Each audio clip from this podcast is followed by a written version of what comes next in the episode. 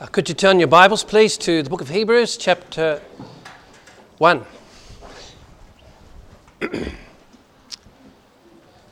I think that's Julianne's family up there, is that right? Welcome, welcome to you guys. Thank you for coming. I don't know why you're here.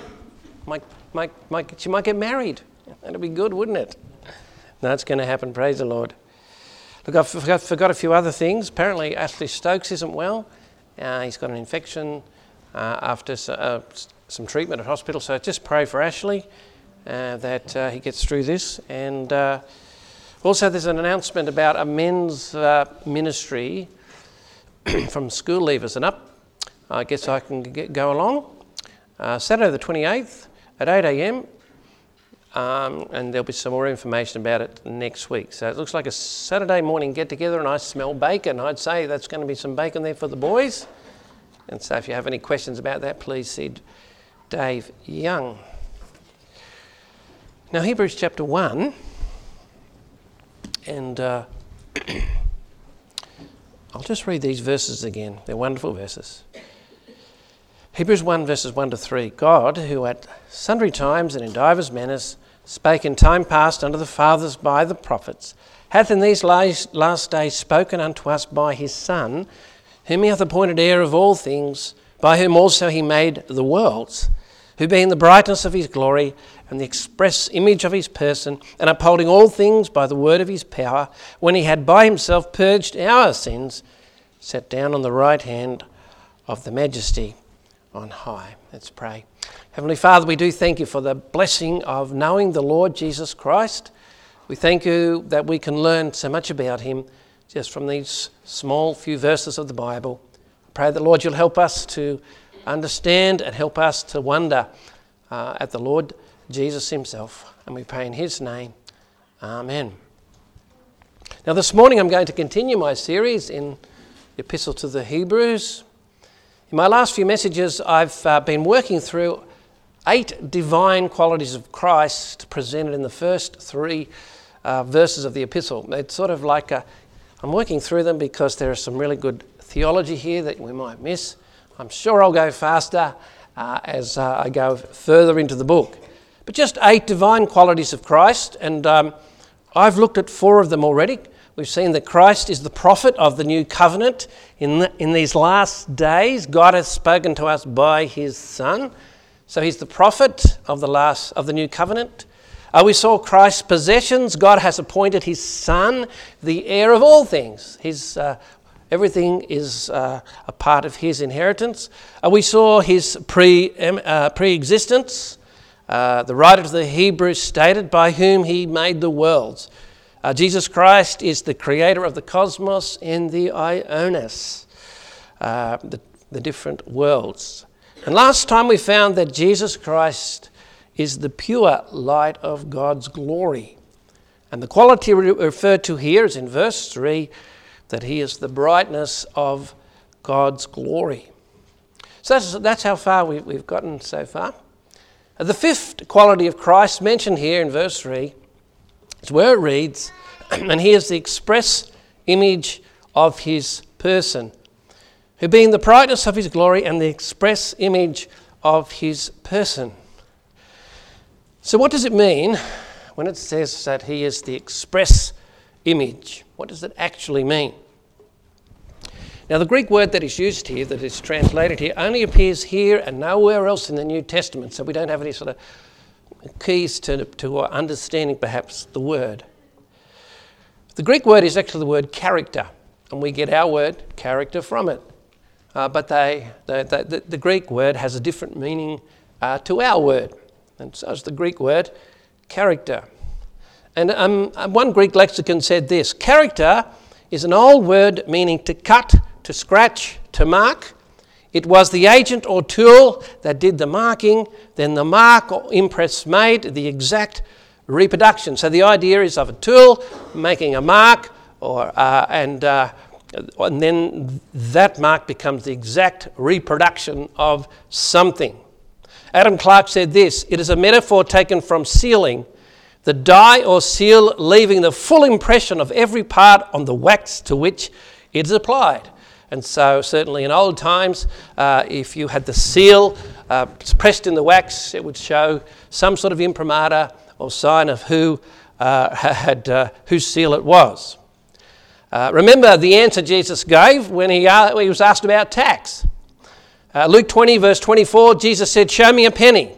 Whose image and superscription hath it? They answered and said, Caesar's. The penny had the character, the representation of Caesar on it. So you knew that that was Caesar, uh, couldn't be anyone else, and so that penny belonged to him. So the idea here is that Jesus is the exact reproduction of God's person. Now we know at the Last Supper, Philip asked Jesus, Show us the Father, show us the Father. I'm going to the Father, and Philip says, rather ignorantly, Well, show us the Father. And we read in John 14 9 that Jesus, Jesus saith unto him, Have I been so long with you, and yet hast thou not known me, Philip? And here's the point He that hath seen me hath seen the Father. If you want to see the Father, if you want to know what God is like, you need to just look at me.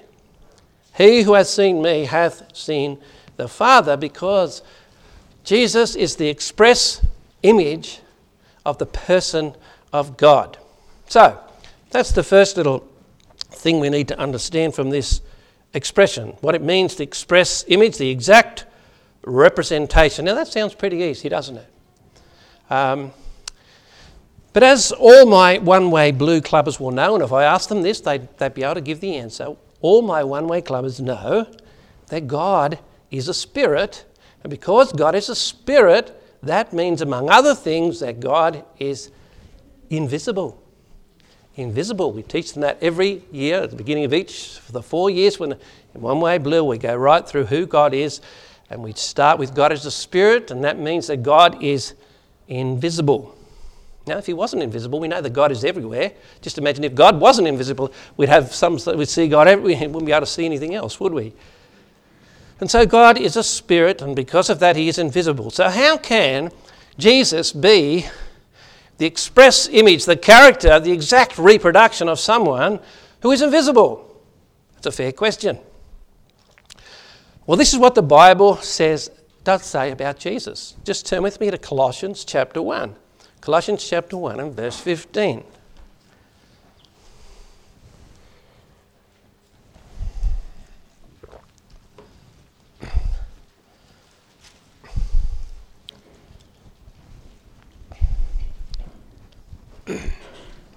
Colossians 1:15 it's speaking about the Lord Jesus Christ uh, in whom we have redemption verse 14 through his blood even the forgiveness of sins and then it says who is the image of the invisible God Jesus Christ is the image of the invisible God now the Greek word for image here is different but similar to the word used in Hebrews 1 verse 3 uh, this word is used in the New Testament uh, sometimes of a physical image of someone or something, something you can see and touch, a physical image. It's the word Jesus used when he spoke of the, the image of Caesar on the coin. Uh, it's the word used to describe the image of the beast in the Revelation. It will be something, a statue that they can see, an image. And so sometimes uh, this word is used uh, to speak of a physical image of someone or something. But this verse tells us that Jesus is the image of the invisible God. Now, if you're not sure what invisible means, it means you can't see him. You can't see him. And that automatically tells us that when we read that Jesus is the express image of God, it's not speaking about a form, the form or shape of God. God is a spirit. He is invisible. He doesn't have shape or form like, like, like we mere mortals. We have for form, we have shape. We can only be in one place at one time, and we can be seen. But God is not like that. So, how is Jesus the express image of an invisible God? Well, this is where our verse in Hebrews 1, verse 3 comes in. So, let's go back to Hebrews 1 and verse 3. It tells us that He's the brightness of His glory and the express, express image. And then it says He's the express image of His person. It's very particular here. He's the express image of God's person. So, Jesus is the express image, the exact representation of God's person. Now, God's person can't be talking about a visible form because uh, I just said God is a spirit, he's, he's invisible. But his person is what makes God who and what he is. Albert Barnes puts it this way here it properly refers to the essential nature of God, what distinguishes him from all other beings, and which I may also say constitutes him God. And the idea is that the Redeemer is the exact resemblance of, of that. The person of God is who or what he is. It's his essence. It is his being. It's what makes him not man. It's what makes him different to us. This is what God is. His person is who God is. Now, I thought I'd do a quick survey, thinking about that. I'd do a quick survey uh, in, my, in, the, uh, in the Bible uh, through my search engine of my Bible program. I just typed in the words God is. And I wanted, I asked it to just give me the exact expression God is, and I just sort of found lots and lots of places in the Bible where it says God is, and sometimes it's referring to how is something of a blessing to us. But some of these things express exactly the person of God, of what God is like. Now, here are some of the things I found without their references. I just uh, chopped them out of the verses. Now, you'll know most of these things about God. If you know God, then you'll know these to be true. You'll know this is who He is. It says God is a, is a fire. God is a merciful God. God is eternal. God is gracious and merciful. God is greater than man. God is mighty. God is great. God is angry with the wicked. God is our refuge and strength. God is the king of all the earth. God is righteous in all his works. God is no respecter of persons. God is faithful. God is holy. God is true. God is one. God is light. God is love. I'm just taking those words out of the scriptures, telling us who God is. This is the person of God. God is all these things and more. This is the person that, that He is. And Jesus is the express image of all those things. He's all those things that God is because He is God. It makes sense that Jesus is the express image of God because he is God the Son. John Gill wrote this the express image of his person, namely equality and sameness of nature and distinction of persons. For if the Father is God, Christ must be so too. And if he is a person, his Son must also likewise, or he cannot be the express image of him. Because Jesus is God the Son, and, and, and he, He's the Son of the Father, then they must be of the same type, of the same nature, equal in all those respects. You know, this is the very person that Jesus claimed to be. Just go over to John chapter 10. John chapter 10.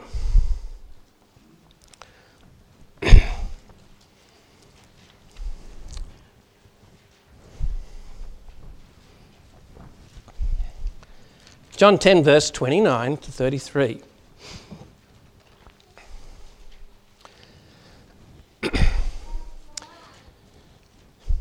My Father, Jesus said, which gave them me, um, his sheep, is greater than all.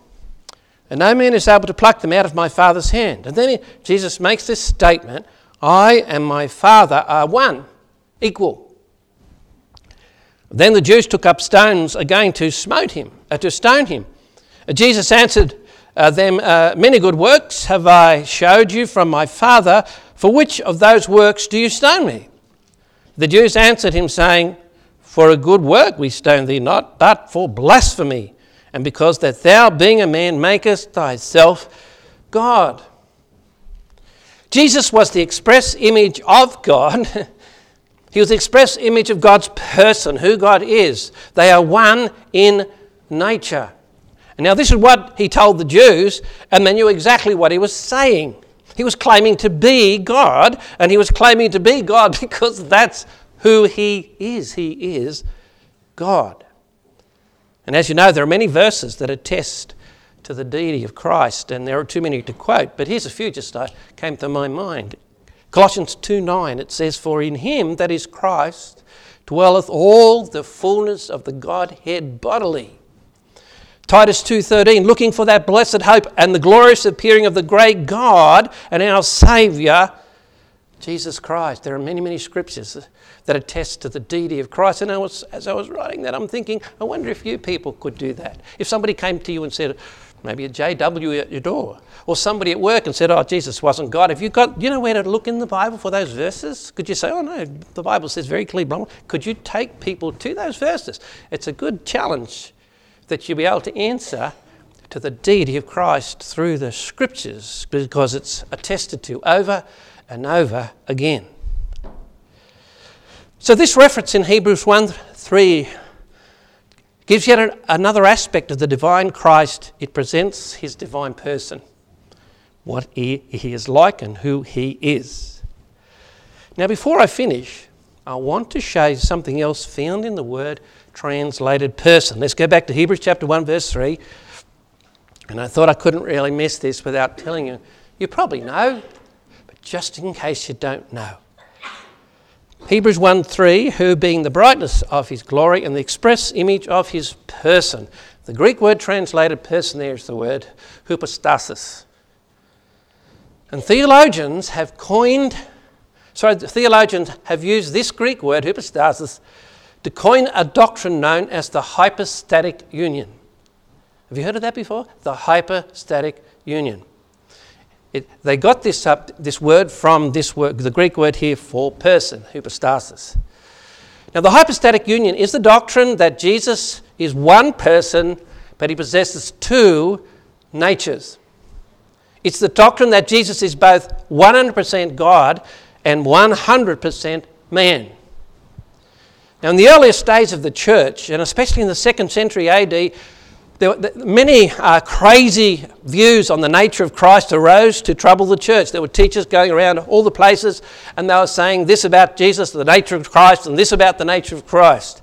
Some taught that Jesus was just a man and had the mind of God while he was on, uh, on earth, and when Jesus died, the mind of God went back to heaven. Some taught that Jesus seemed to be God, but really was just a man. Others taught that Jesus was God, but not really a man. So he was God, but he wasn't a man. So finally, a church council was called in 451 AD at a place called Chalcedon in it's now modern day Turkey. This council was called, called to settle the matter on the person of Christ. Let me quote what it says here. It was convoked by the Byzantine Emperor Marcian it was attended by about 520 bishops or their representatives and was the largest and best documented of the early councils. The Council of Chalcedon issued a council, the uh, Chalcedonian Creed, which repudiates the notion of a single nature in Christ and declared that he has two natures in one person, a hypostasis.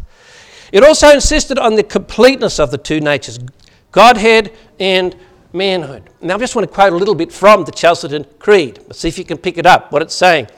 It states that Jesus is one and the same Christ, Son, Lord, only begotten, recognized in two natures without confusion, without change, without division, without separation, the distinction of natures being in no way annulled by the union, but rather the characteristics of each nature being preserved and coming together to form one person and subsistence, not as parted or separated into two persons, but one and the same Son and only begotten God, the Word, the Lord Jesus Christ. And so, what this creed, this Chalcedon Creed, affirmed was what the Bible teaches that Jesus was fully God and fully man, the hypostatic union.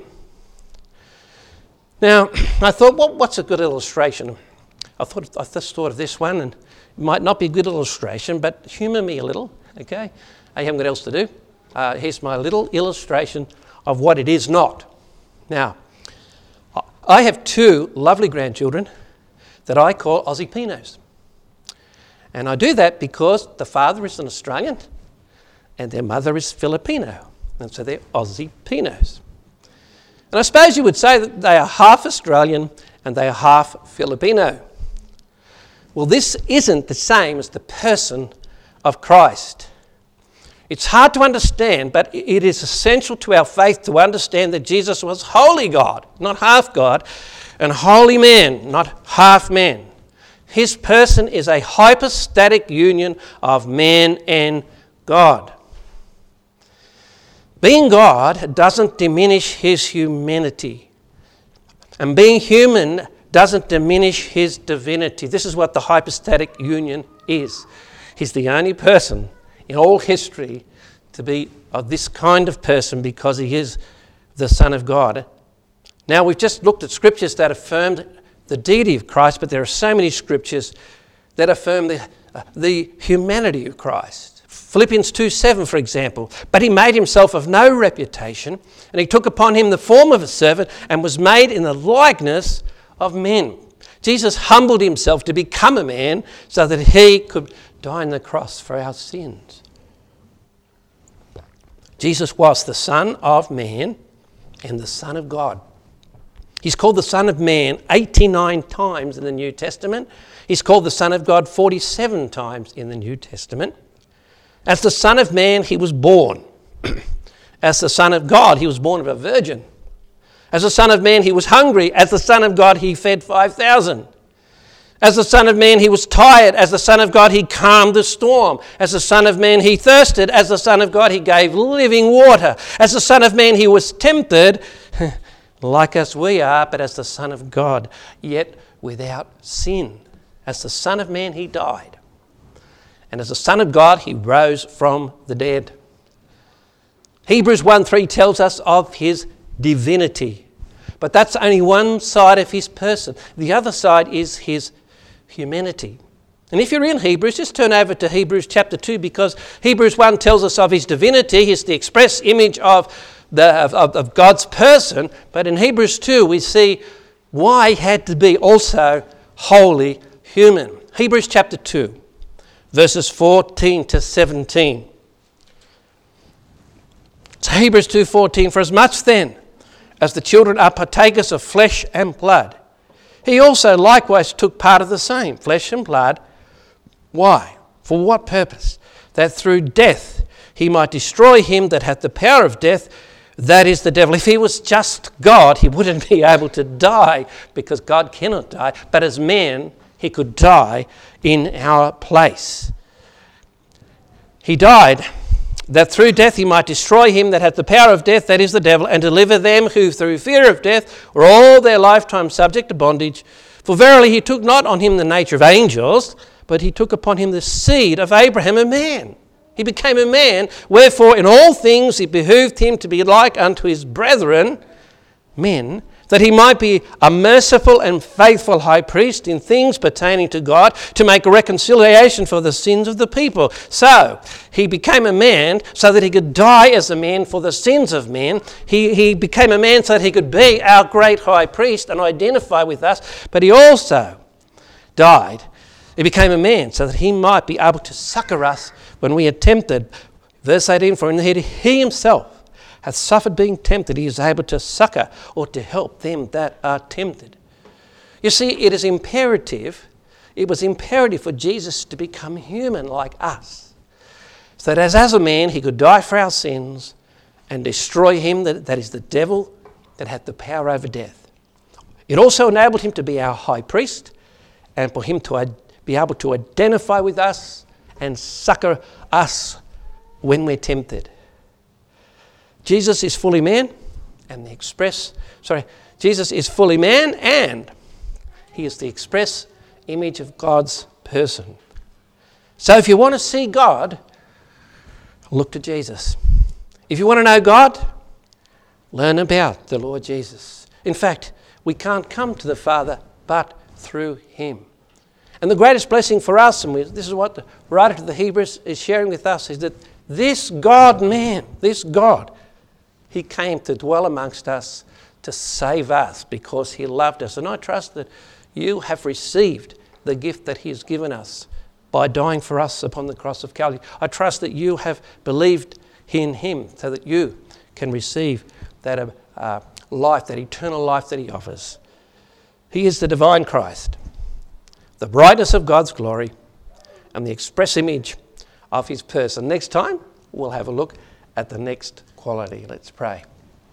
Heavenly Father, we do thank you so much for, for just being able to know the name of Jesus and being able to, when you understand who Jesus is, uh, Lord, uh, that He would condescend uh, to come and live amongst us, uh, yet, uh, Lord, in the likeness of sinful flesh, so that He might die uh, to put that death, to put away death and, and give us that hope of life. Father, I pray that we might um, be able to answer those people who would, Lord, bring in these false doctrines about Christ. Help us to know what scriptures uh, there are that we need to uh, perhaps memorize or know where they are, that we might be able to give people an answer uh, when they ask us.